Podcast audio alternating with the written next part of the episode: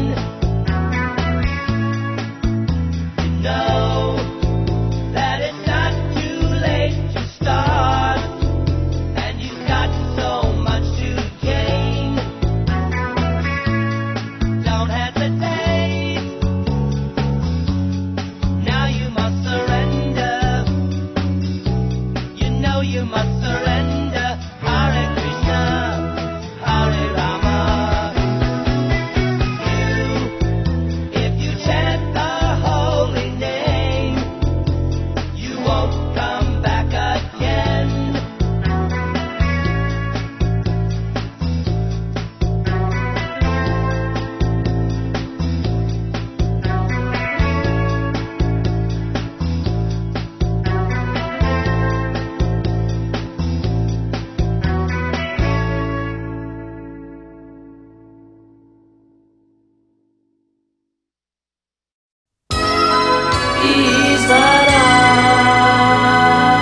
State ascoltando Radio Isvara.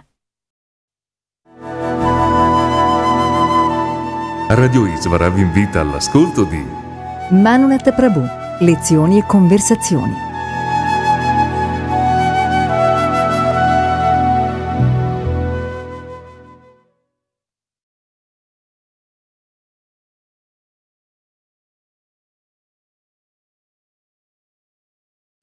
Io sempre sulla trasmigrazione dell'anima, cioè eh, quando passa da un corpo all'altro, eh, prima di raggiungere la forma umana, ci sono delle forme particolari oppure da qualsiasi forma animale può raggiungere quella umana? Normalmente c'è una scala evolutiva da forme inferiori a forme superiori.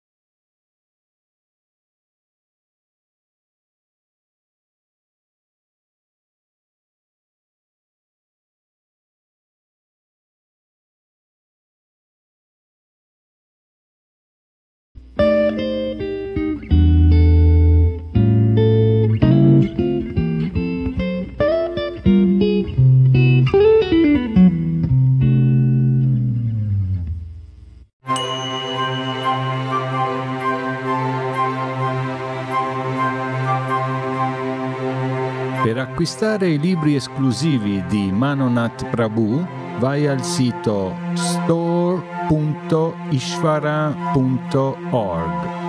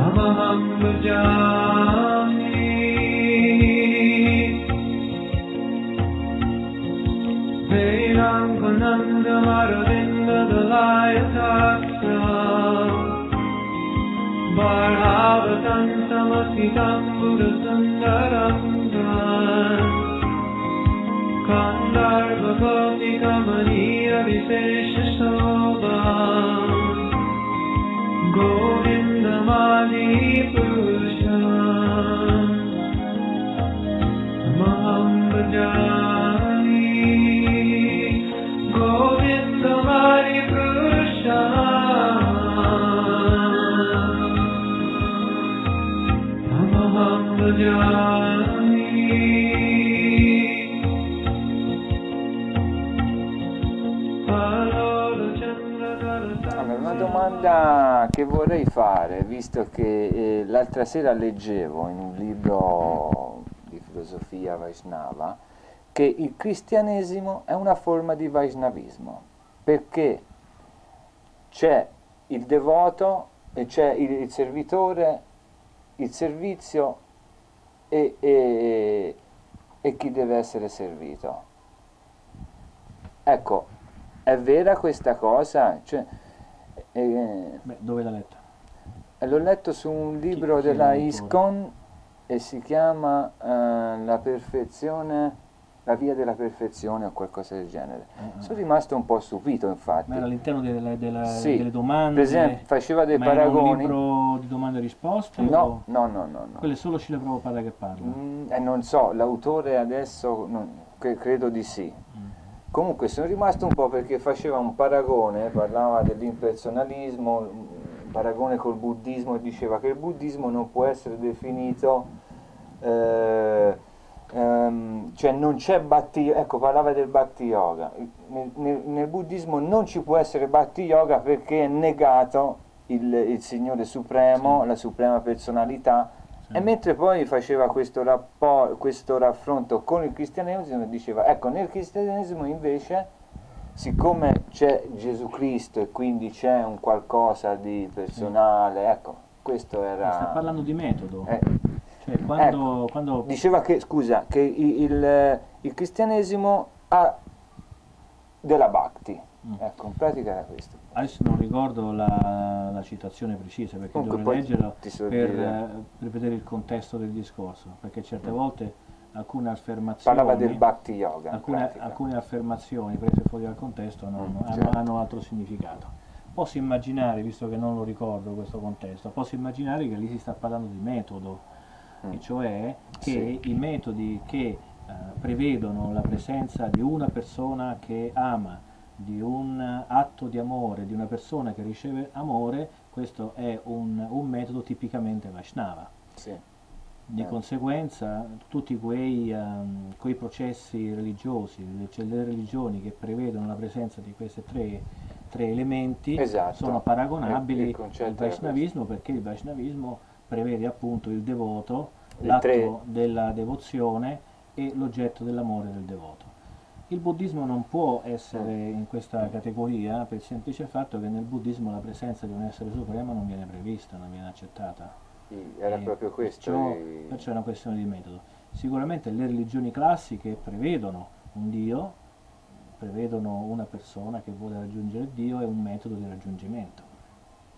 In questo, in questo senso, sì, il cristianesimo è simile alla nostra filosofia in questo Ecco, senso. io per esempio non ci avevo mai pensato a questa cosa, effettivamente mi ha un po' stupito e anche mi ha fatto perché...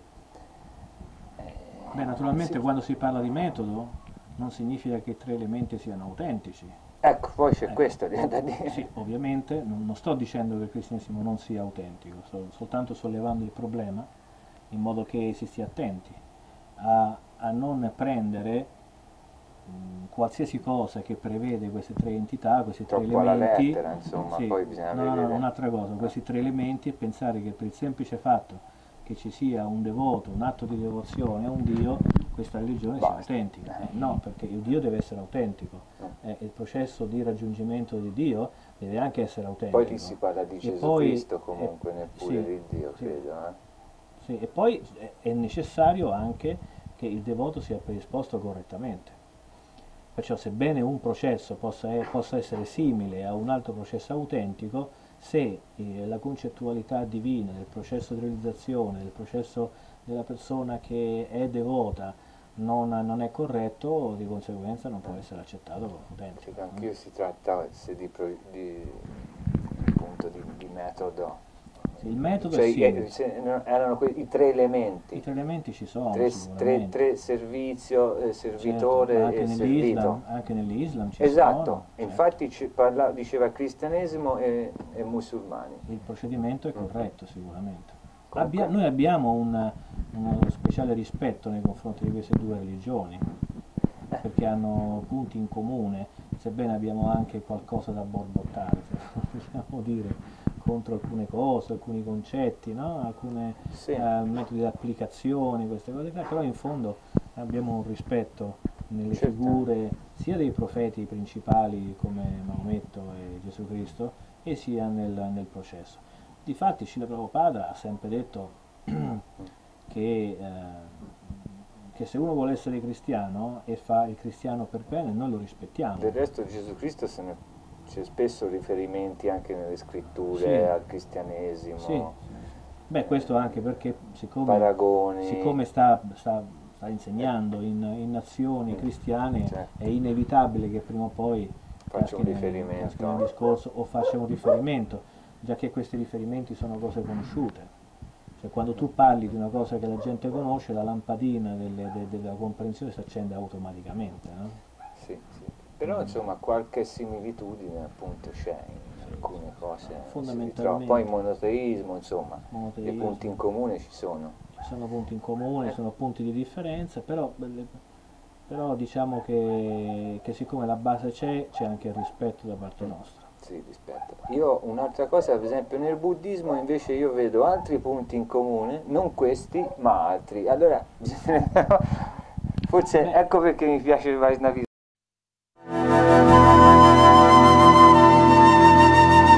Avete ascoltato? Manunet Prabhu. Lezioni e conversazioni.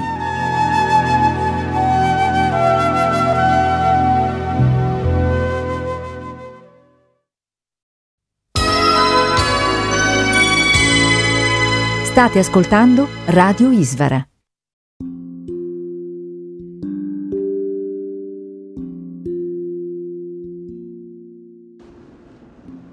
La Bhagavad Gita è universalmente riconosciuta come il gioiello della saggezza spirituale dell'India. Esposta da Sri Krishna, Dio, la persona suprema, al suo grande devoto e amico Arjuna, con i suoi 700 versi fornisce una guida completa a chi desidera intraprendere il cammino della realizzazione spirituale.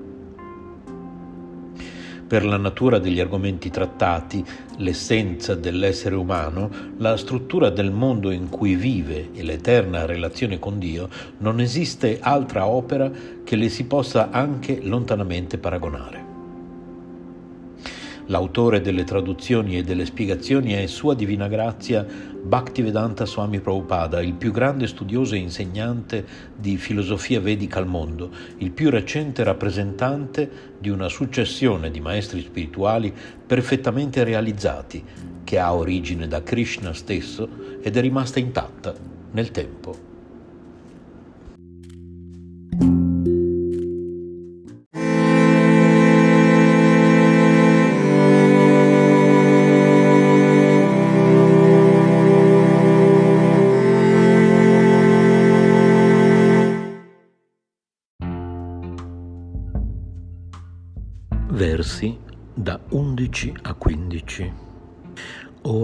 Tutti voi, dalle vostre rispettive posizioni, apportate tutto il vostro aiuto al vecchio maestro Bhishma.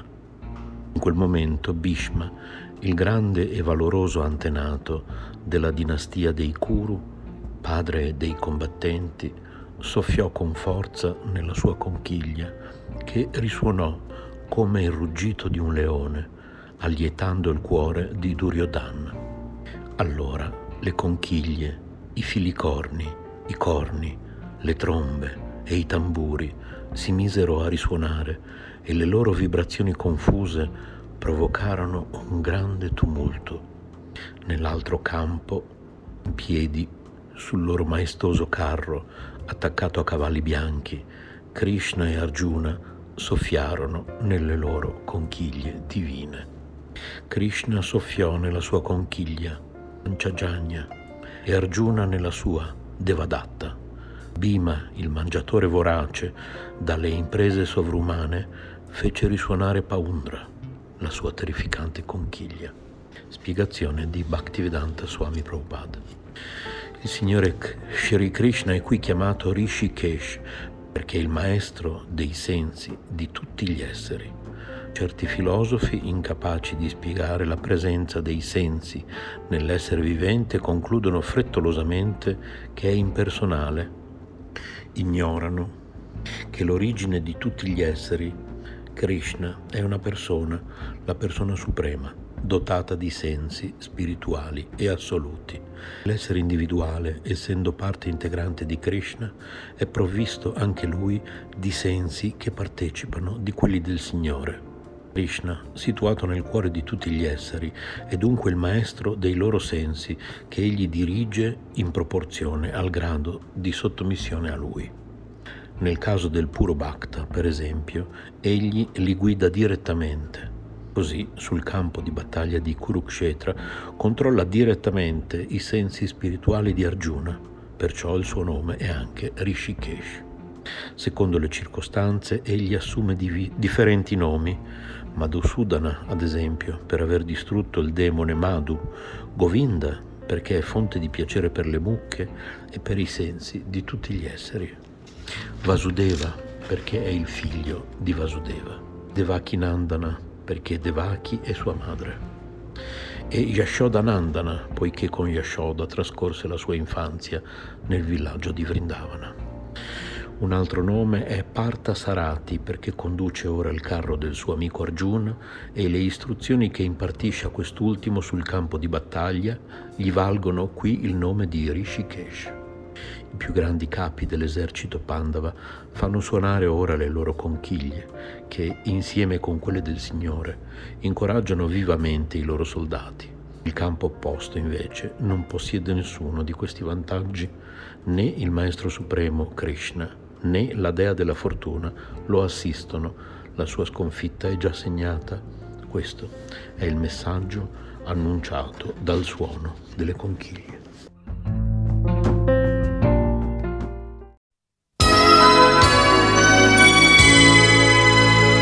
Questa è Radio Isvara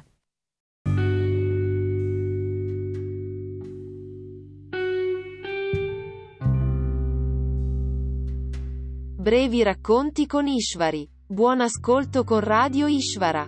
Hare Krishna. Hare Krishna Mahamantra. Hare Krishna, Hare Krishna, Krishna Krishna, Hare Hare. Hare Rama, Hare Rama, Rama Rama, Hare Hare. Dal commento di Sua Divina Grazia Bhaktivedanta Swami Prabhupada. La coscienza di Krishna non è un'imposizione artificiale sulla nostra mente, ma è l'energia originale dell'essere vivente. Quando noi ascoltiamo la vibrazione trascendentale, questa coscienza si risveglia e questo metodo è raccomandato per l'era presente da grande autorità.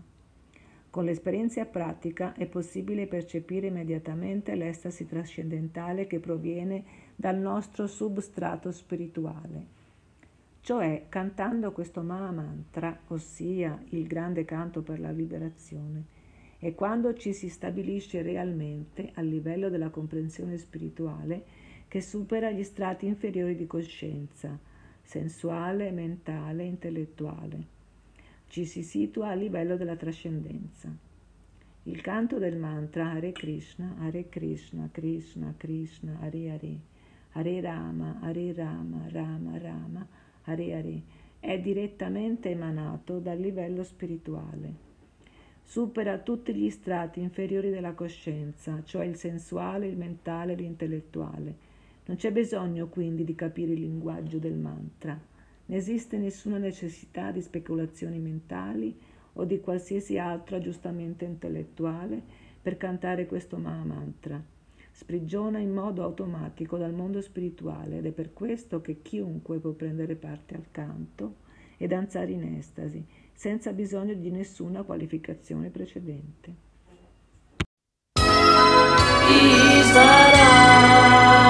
State ascoltando Radio Isvara.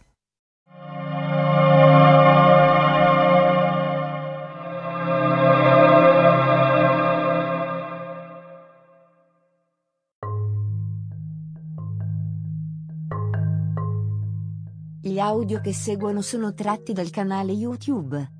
youtube.com barra user barra Emanuela Torri. Buongiorno cari nel Signore, carissime nel Signore. E questa è la stanza delle letture spirituali speciali.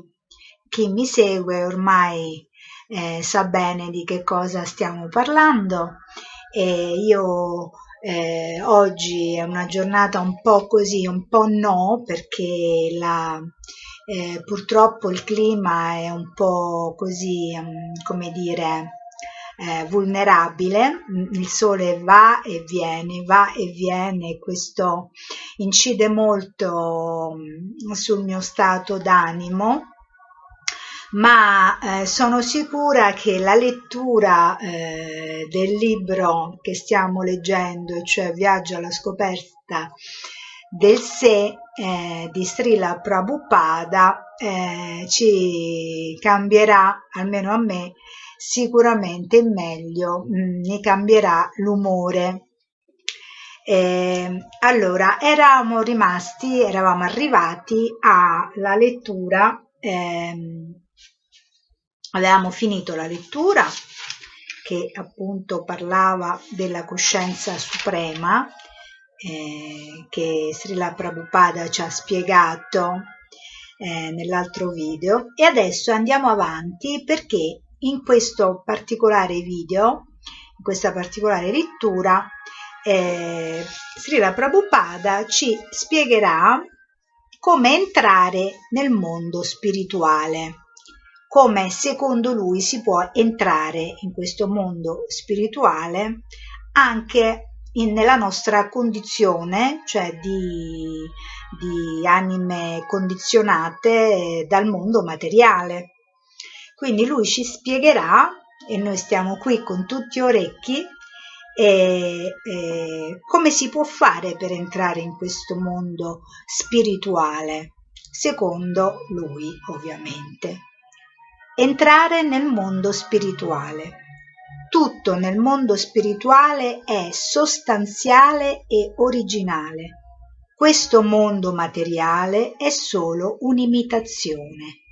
Ecco, già da qui capiamo com'è l'impostazione. Il mondo spirituale è sostanziale e originale, ma il mondo materiale, cioè quello che noi vediamo, il nostro mondo, quello dove noi siamo nati, questo mondo, è solo un'imitazione del mondo spirituale. È proprio come un'immagine cinematografica nella quale vediamo un'ombra dell'oggetto reale. In questa conferenza tenuta nell'ottobre del 1966 a New York, Srila Prabhupada dà una breve ma sorprendente descrizione della natura del mondo spirituale e alcune istruzioni positive sul modo di arrivarci alla fine del pericoloso viaggio della vita. Esiste tuttavia un'altra natura non manifestata che è eterna e trascende la materia manifestata e non manifestata. È suprema e non è mai distrutta. Quando tutto in questo mondo è dissolto, essa rimane intatta. Bhagavad Gita dal capitolo 8 al verso 20. Non possiamo nemmeno calcolare la larghezza e la lunghezza di questo universo. Eppure ci sono milioni e milioni di universi come questo nel cielo materiale. E al di sopra di questo cielo materiale c'è un altro cielo, che è chiamato il cielo spirituale, nel quale tutti i pianeti sono eterni e anche la vita è eterna. Non è possibile conoscere cose queste cose con i nostri calcoli materiali. Quindi dobbiamo ricevere queste informazioni dalla Bhagavad Gita. Questa manifestazione materiale è soltanto un quarto della manifestazione totale sia spirituale sia materiale. In altre parole, tre quarti della manifestazione totale è al di là del cielo materiale coperto. La copertura materiale è spessa milioni e milioni di chilometri e soltanto dopo averla penetrata si può accedere al cielo spirituale aperto. Quindi la natura materiale va penetrata, non va schivata. Qui Krishna usa le parole Bhavav Anyaha che significano un'altra natura. In altre parole, c'è un'altra natura, una natura spirituale, al di là di quella materiale, che noi sperimentiamo ordinariamente. Nelle nostre attività di tutti i giorni, nei nostri pensieri di tutti i giorni, perché la natura materiale non è solo la natura oggettiva, nel senso del corpo, dell'oggetto che io tocco o che vedo, ma è anche la natura materiale. Per natura materiale si intende anche il nostro pensiero, quindi i nostri pensieri.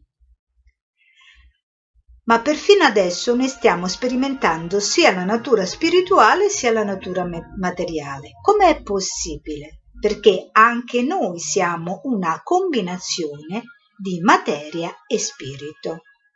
Noi siamo spirito e solo finché rimaniamo all'interno del corpo materiale esso si muove. Quindi quello che fa muovere il nostro corpo è la natura spirituale. Non appena usciamo dal corpo, il corpo diventa inerte, come una pietra. Così, visto che possiamo tutti percepire personalmente che esiste sia lo spirito sia la materia, dovremmo anche capire che esiste un mondo spirituale. Nel settimo capitolo della Bhagavad Gita, Krishna ci informa sia della natura materiale sia della natura spirituale. La natura spirituale è superiore a quella materiale che è inferiore. In questo mondo materiale la natura materiale e quella spirituale sono mischiate. Ma se andiamo completamente al di là di questa natura materiale, se andiamo nel mondo spirituale, troveremo solo la natura spirituale superiore. Questa è l'informazione che ci dà l'ottavo capitolo. Non è possibile capire queste cose con la coscienza sperimentale. Gli scienziati possono vedere milioni e milioni di, spe- di stelle con i loro telescopi, ma non possono neanche avvicinarle. I loro mezzi sono insufficienti. Non possono avvicinarsi neanche alla Luna, che è il pianeta più vicino. Che dire degli altri pianeti? Perciò dovremmo cercare di realizzare quanto siamo incapaci di capire Dio e il regno di Dio con la coscienza sperimentale. Ma poiché è impossibile ottenere la comprensione in questo modo, è da sciocchi provarci. Dobbiamo invece capire Dio ascoltando la Bhagavad Gita. Non c'è altro modo. Nessuno può sapere chi è suo padre con la coscienza sperimentale si deve semplicemente credere alla propria madre quando ci informa questo è tuo padre. Similmente bisogna credere alla Bhagavad Gita, allora è possibile ottenere tutte le informazioni, quindi la Bhagavad Gita vista come madre. Tuttavia, anche se non esiste possibilità di conoscenza eh, sperimentale per quello che riguarda Dio, se ci si eleva alla coscienza di Krishna si realizzerà direttamente Dio. Grazie alla mia realizzazione, per esempio, io sono fermamente convinto di quello che sto dicendo qui riguardo a Krishna. Non sto parlando ciecamente. In modo analogo chiunque può realizzare Dio. Svayam eva spuratya daha la diretta conoscenza di Dio sarà rivelata a chiunque aderisca con person- perseveranza al metodo della coscienza di Krishna. Tale persona potrà veramente capire, sì, c'è un mondo spirituale dove Dio risiede ed io devo andarci, devo prepararmi ad andare là. Prima di andare in un altro paese si possono sentire notizie in proposito, ma quando una persona si reca sul posto allora è facile capire tutto direttamente. In modo analogo, se si accetta il metodo della coscienza di Krishna, un giorno si comprenderà Dio e il regno di Dio direttamente e tutti i problemi della propria vita saranno risolti. Qui Krishna usa le parole Sanatanaha per descrivere quel regno spirituale la natura materiale ha un inizio e una fine, mentre la natura spirituale non ha né inizio né fine. Come mai? Possiamo capire ciò con un semplice esempio. A volte quando c'è una nevicata vediamo che tutto il cielo è coperto da una nube. In effetti però quella nube copre solo una parte insignificante del cielo è perché siamo molto piccoli che quando una nube copre qualche centinaio di miglia di cielo, il cielo ci sembra completamente coperto. Similmente questa intera manifestazione materiale, chiamata Mahat Tattva, è come una nube che copre una parte insignificante del cielo spirituale. E proprio come quando la nube se ne va, possiamo vedere il cielo splendente e soleggiato, così solo quando ci liberiamo della copertura materiale possiamo vedere il cielo spirituale e originale. Inoltre, proprio come una nube ha un inizio e una fine, anche la natura materiale ha un inizio e una fine e il nostro corpo materiale ha un inizio e una fine.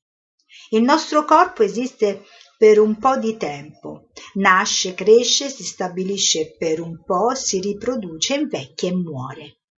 Queste sono le sei trasformazioni del corpo.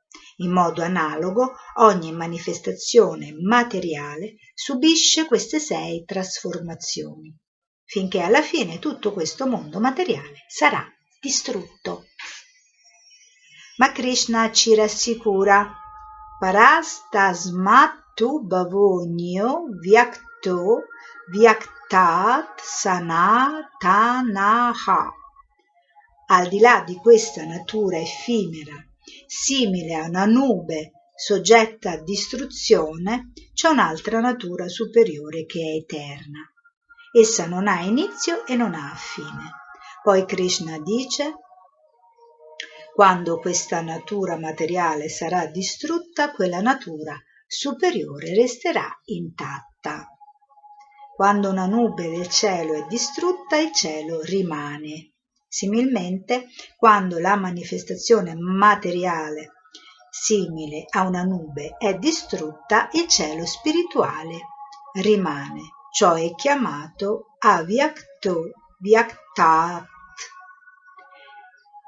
sono molti i volumi di letteratura vedica che contengono informazioni sul cielo spirituale e su quello materiale. No, mi viene in mente, cioè sono molto colpita dal fatto che non lo sapevo quello che stavamo, che avremmo letto, perché ve l'ho detto, questi per me sono degli happening, cioè nel senso che noi eh, stiamo in queste stanze, questa è la stanza delle letture spirituali speciali, quell'altra è la stanza delle letture casalinghe, dove leggiamo leggiamo Yogananda Paramahansa, ma eh, è tutto happening, nel senso che avviene tutto nel momento in cui lo stiamo facendo. No? E io ho iniziato questo video, video parlando del cielo che oggi era un po' così eh, volubile, no? perché queste eh, nuvoli vanno e vengono e la spiegazione di oggi di, di um, Srila Prabhupada Prabhupada eh, è proprio una, mm, si, si avvale proprio della metafora della nuvola, no? Quindi è curioso no, questo fatto, eh, mm, vi assicuro che non avevo premeditato questa cosa. E, mh, mm, quindi continuiamo, scusate i miei ogni tanto interventi così. Eh, nel secondo canto dello Srimad Bhagavatam c'è una descrizione del cielo spirituale quale mh, è la sua natura, che genere di persone ci vivono, il loro aspetto, tutto. È perfino detto che il cielo spirituale è percorso da aerei spirituali, cioè proprio aerei, aerei quelli come intendiamo noi. Gli esseri viventi là sono tutti liberati e quando volano nei loro aeroplani sono simili a fulmini. Tutto nel mondo spirituale è originale e sostanziale. Questo mondo materiale è solo un'imitazione. Tutto quello che vediamo in questo mondo materiale è un'imitazione, un'ombra. È come un'immagine cinematografica in cui vediamo solo un'ombra dell'oggetto reale. Nello Srimad Bhagavatam 1.1.1 è detto Yatra Trisargo Mrisha questo mondo materiale è illusorio. Abbiamo tutti visto il grazioso manichino di una ragazza in qualche vetrina di un negozio. Ogni uomo sano di mente sa che quella è solo un'imitazione, ma le cosiddette cose belle di questo mondo materiale sono proprio come la bella ragazza della vetrina nel negozio, nella vetrina del negoziante. Infatti qualunque cosa bella di questo mondo materiale non è che un'imitazione della reale bellezza del mondo eh, spirituale. Io infatti mi ricordo che quando ho iniziato a seguire appunto la coscienza di Krishna, eh, la prima cosa che mi colpì tantissimo è che eh, mi venne detto appunto che questo mondo materiale in realtà eh, non è altro che eh, il riflesso distorto, proprio distorto del mondo eh, spirituale. Ecco perché noi in questo mondo materiale comunque noi soffriamo, perché questo è un riflesso distorto del mondo spirituale, perché il mondo spirituale è reale e l'irreale manifestazione materiale sembra vera. Ciò che è reale esiste solo eternamente, perché l'idea di irreale, secondo il Gaudiya Vaishnavismo, è proprio questo, cioè che La natura materiale, non essendo eterna, essendo sempre soggetta a distruzione, ne toglie quello che è, secondo i Gaudiya Vaishnava, il senso di, della realtà. Cioè la realtà è qualche cosa che dura in eterno. Cioè l'idea di eh, eh, realtà è proprio concepita per il fatto della sua proprio non distruttibilità, quindi della sua eternità, della sua eh, durata, mentre nel mondo materiale tutto poi alla fine ha una, diciamo, eh, va verso, una, verso la propria eh, distruzione, consumazione, cioè tutto in questo mondo si consuma, si consuma, non è eterno. È vero che si rinnova, nel senso che la natura materiale poi comunque rinnova sempre se stessa, ma perché in realtà all'interno c'è sempre un aspetto dell'energia di Krishna, quindi in questo caso è eterna però le forme, le forme si distruggono. Io per esempio avrò questa forma,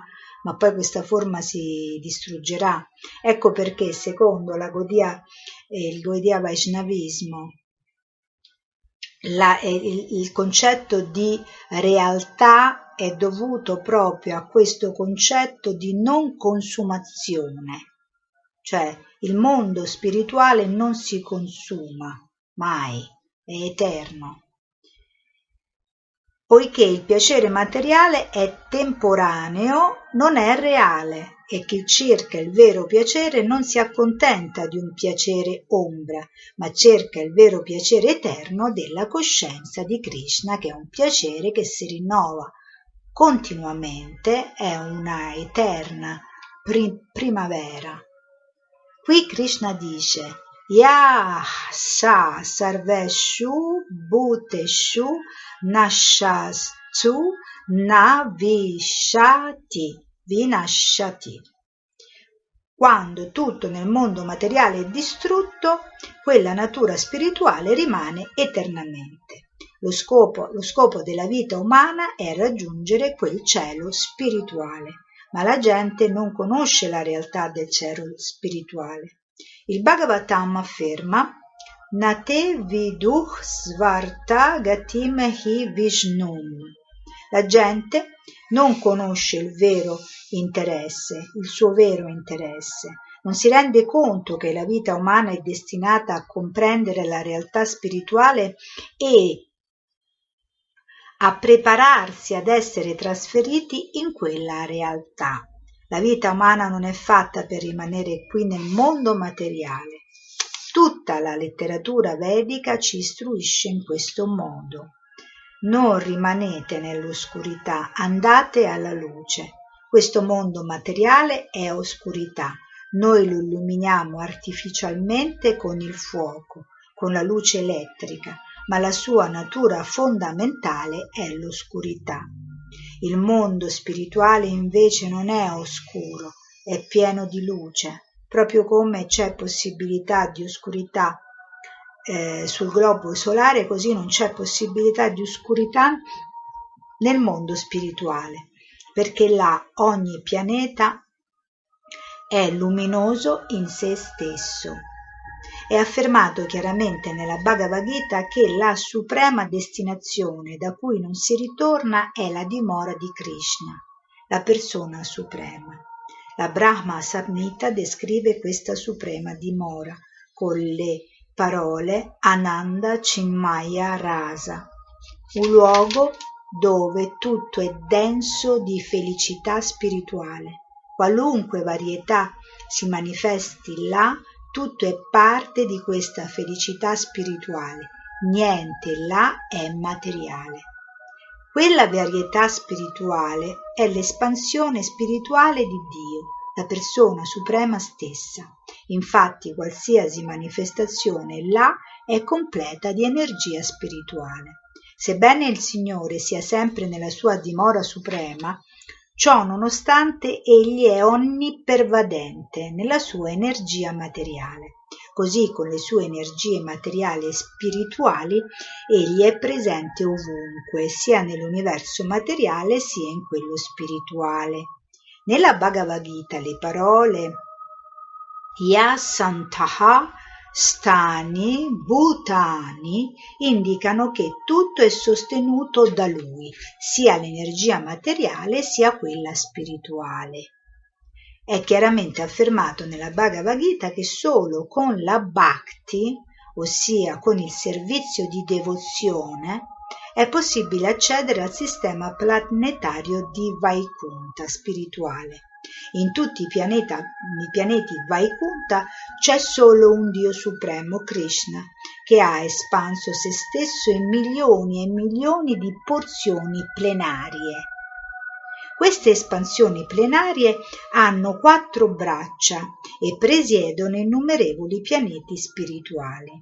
Sono conosciuti con molti nomi diversi: Purushottama, Trivikrama, Keshava, Madhava, Aniruddha, Shankarshana, Rishikesha, Pradyumna, Sridhara, Vasudeva, Damodara, Janardana, Narayana, Vamana, Padmanabha e così via. Queste espansioni plenarie sono come le foglie di un albero e il tronco principale dell'albero, indovinate chi è? Krishna. Nella sua dimora super, suprema, Goloka Vrindavana, dove risiede Krishna, Krishna conduce sistematicamente e impeccabilmente gli affari di ambedue gli universi materiali e spirituali con il potere della sua onni, omni o onni pervadenza. In ogni modo, se siamo interessati a raggiungere la persona suprema, la dimora di Krishna, allora dobbiamo praticare il Bhakti Yoga. La parola Bhakti significa servizio devozionale, oppure in altre parole sottomissione al Signore Supremo. Krishna dice chiaramente ehm, mm, dice chiaramente eh, Purushaha Saparaha Parta Bhaktya Labhyasti Vananyaya quindi per raggiungere la dimora spirituale del Signore dobbiamo impegnarci nel puro servizio devozionale a Krishna. Una definizione di Bhakti si trova nel testo eh, autorevole del Narada Pancharatra che dice appunto bhakti, ossia servizio devozionale, significa impegnare tutti i nostri sensi al servizio del Signore, Dio, la persona suprema, che è il maestro di tutti i sensi. Quando l'anima spirituale rende servizio al Supremo ci sono due effetti collaterali. Primo, ci si libera da tutte le designazioni materiali e secondo i sensi si purificano per il semplice fatto di essere impiegati nel servizio al Signore. Al presente siamo appesantiti da tante designazioni materiali indiano, americano, africano, europeo. Queste sono designazioni corporee. Noi non siamo i nostri corpi, Eppure ci identifichiamo con queste designazioni. Supponiamo che una persona abbia ricevuto una laurea universitaria e identifichi se stesso con un AIM, eh, A, un BA o un PhD. Egli non è quella laurea, ma si è identificato con quella designazione. Così bhakti significa liberarsi da queste designazioni. Sarvo padi vinir muktam. Upadi significa designazione. Se qualcuno riceve il titolo di barone, diventa molto felice. Oh, adesso ho un titolo di barone o baronessa. Egli dimentica che tale titolo è solo una designazione che esisterà finché esisterà il suo corpo. Poi il corpo sarà sicuramente distrutto con tutte le sue designazioni. Quando si ottiene un altro corpo si assumono anche altre designazioni. Supponiamo che nella vita presente una signora sia eh, una persona sia un americano, il corpo successivo che ottiene potrebbe essere quello di un cinese. Perciò, poiché cambiamo continuamente le nostre designazioni corporee, dovremmo cessare di identificarci con il nostro sé. Quando si è determinati a liberarsi da queste designazioni insensate, allora si può ottenere la bhakti. Cioè questo è il primo passo, il primo scalino per ottenere la bhakti. Cioè si deve essere determinati a liberarsi da queste designazioni. Nel verso sopra citato, nel Narada Pancharatra, il termine Nirmalan significa completamente puro. Che cos'è questa purezza? Si dovrebbe maturare la convinzione io sono spirito. Aham Brahmansi. Io non sono questo corpo materiale che è solo una mia copertura. Io non sono questo corpo materiale che è solo una mia copertura. Io sono un eterno servitore di Krishna. Questa è la mia vera identità.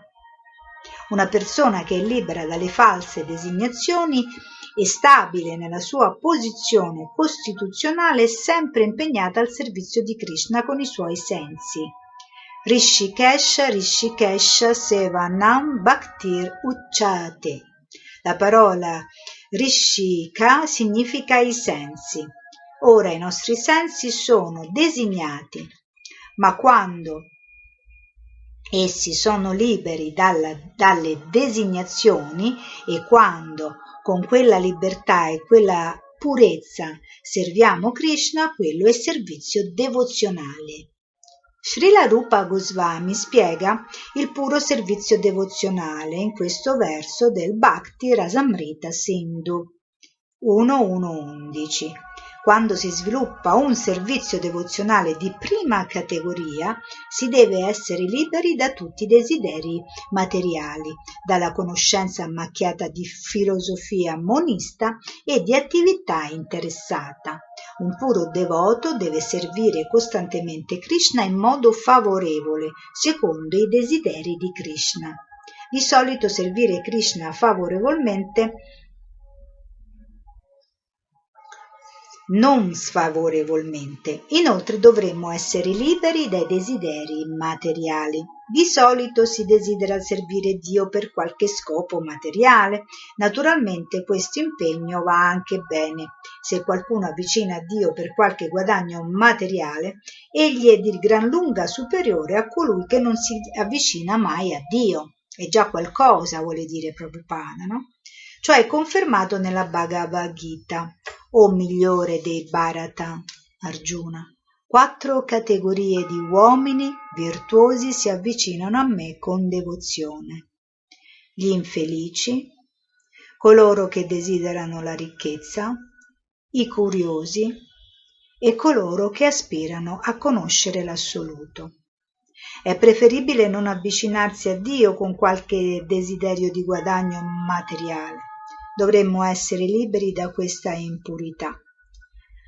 Le altre parole che Rupa Goswami usa per descrivere la pura bhakti sono Jnana Karmadi Anavritam. La parola Jnana si riferisce allo sforzo di capire Krishna con la speculazione mentale. Naturalmente dovremmo cercare di capire Krishna, ma dovremmo sempre ricordare che egli è illimitato e non possiamo mai capirlo veramente e pienamente.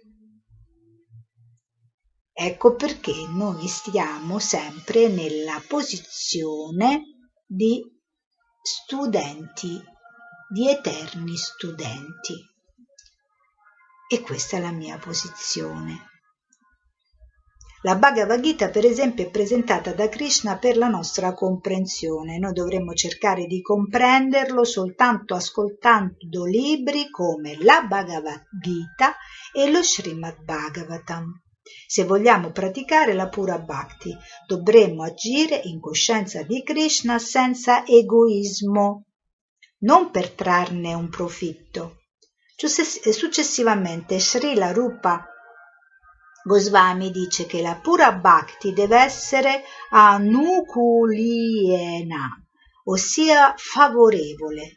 Dobbiamo coltivare la coscienza di Krishna favorevolmente, cioè con un, buono, con un buon atteggiamento, non con un atteggiamento critico o dubbioso. Dobbiamo essere favorevoli a questa sapienza, dobbiamo avere questa attitudine di, di essere favorevoli non di essere critici, ma di essere desiderosi di voler conoscere Krishna, Dio, la persona suprema, God, Dio.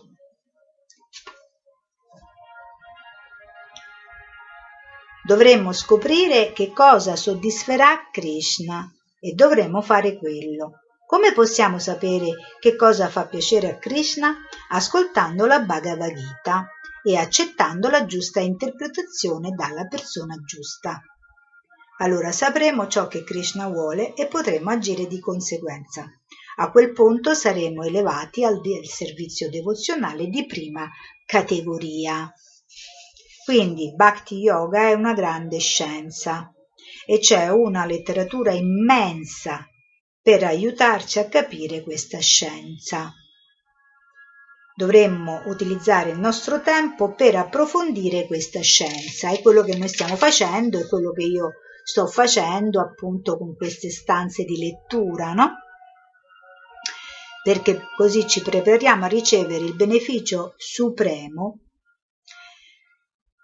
e a raggiungere i pianeti spirituali dove risiede Dio, la persona suprema. Ci sono milioni di pianeti e di stelle in questo universo, eppure l'intero universo non è che una piccola parte di tutta la creazione. Ci sono molti universi come il nostro e come abbiamo già menzionato il cielo spirituale è tre volte più grande di tutta la creazione materiale. In altre parole, tre quarti della manifestazione totale costituisce il cielo spirituale. Abbiamo informazioni dalla Bhagavad Gita che su ogni pianeta nel cielo spirituale c'è un'espansione di Krishna. Sono tutti Purusha, cioè persone, non sono impersonali. Nella Bhagavad Gita Krishna dice Purushahasa Paraha Parta Bhaktyalabhyas Tvananyaya. Si può avvicinare la persona suprema solo col servizio di devozione, non con un atteggiamento di sfida, né con la speculazione filosofica, né facendo esercizi di questo o di quel yoga. No, è chiaramente affermato che si può avvicinare Krishna solo abbandonandosi a Lui e con il servizio di devozione. Non è affermato che si può raggiungerlo con la speculazione filosofica, con l'invenzione mentale o con qualche esercizio fisico. Si può raggiungere Krishna solo con la pratica della devozione, senza deviare nella nelle attività interessate, nella speculazione filosofica o negli esercizi fisici, solo con un servizio devozionale incondizionato, senza altre componenti mischiate con esso, possiamo raggiungere il mondo spirituale. Krishna è così grande che sebbene sia situato nella sua dimora, tuttavia è onnipervadente e tutto è compreso in lui. Come può essere il Sole è localizzato in un posto, ma i suoi raggi sono distribuiti in tutto l'universo. Similmente, sebbene Dio sia sempre nella sua dimora nel cielo spirituale, la sua energia si diffonde ovunque. Inoltre, egli non è differente dalla sua energia, proprio come il sole e la luce del sole non possono differenziarsi nel senso che, non, che sono composti della stessa sostanza illuminante. Così Krishna distribuisce se stesso ovunque per mezzo delle sue energie. E quando noi avanziamo nel servizio devozionale possiamo vederlo ovunque. Proprio come per accendere una lampada basta semplicemente inserire la, una presa elettrica quindi diventa automatico, cioè appena inserisci la presa elettrica c'è la luce, quindi in questa, come in questa maniera così semplice, noi avanzando nel servizio devozionale, alla fine vediamo Krishna in ogni cosa. Nella sua Brahma Samhita, Sri Brahma descrive le qualifiche che dobbiamo possedere per vedere Dio. Coloro che hanno sviluppato amore per Dio possono vedere Dio costantemente davanti a sé per 24 ore al giorno. La parola sadaiva significa costantemente, per 24 ore al giorno. Se una persona ha veramente realizzato Dio, non dice Oh, ho visto Dio ieri sera, ma adesso egli non è visibile. No, egli è sempre visibile perché egli è in ogni luogo. Per concludere, possiamo vedere Krishna dappertutto, ma dobbiamo avere gli occhi adatti per vederlo. Possiamo arrivare a questo con il metodo della coscienza di Krishna. Quando vedremo Krishna e quando lo avvicineremo nella sua dimora spirituale, la nostra vita sarà un successo. I nostri obiettivi saranno raggiunti e noi saremo felici e prosperi eternamente.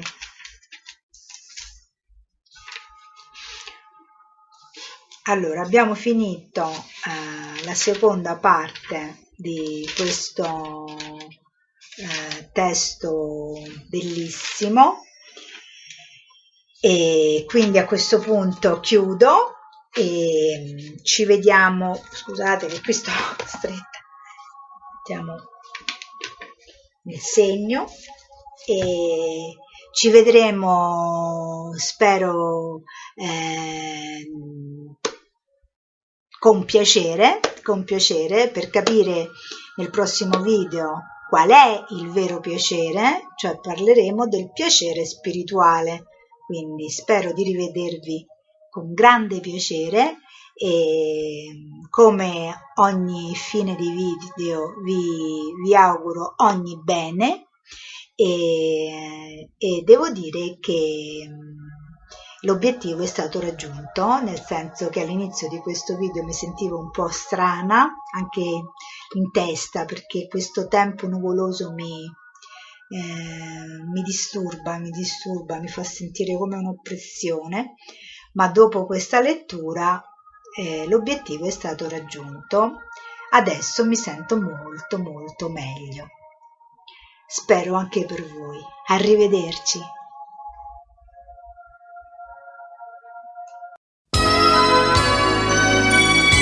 State ascoltando Radio Isvara.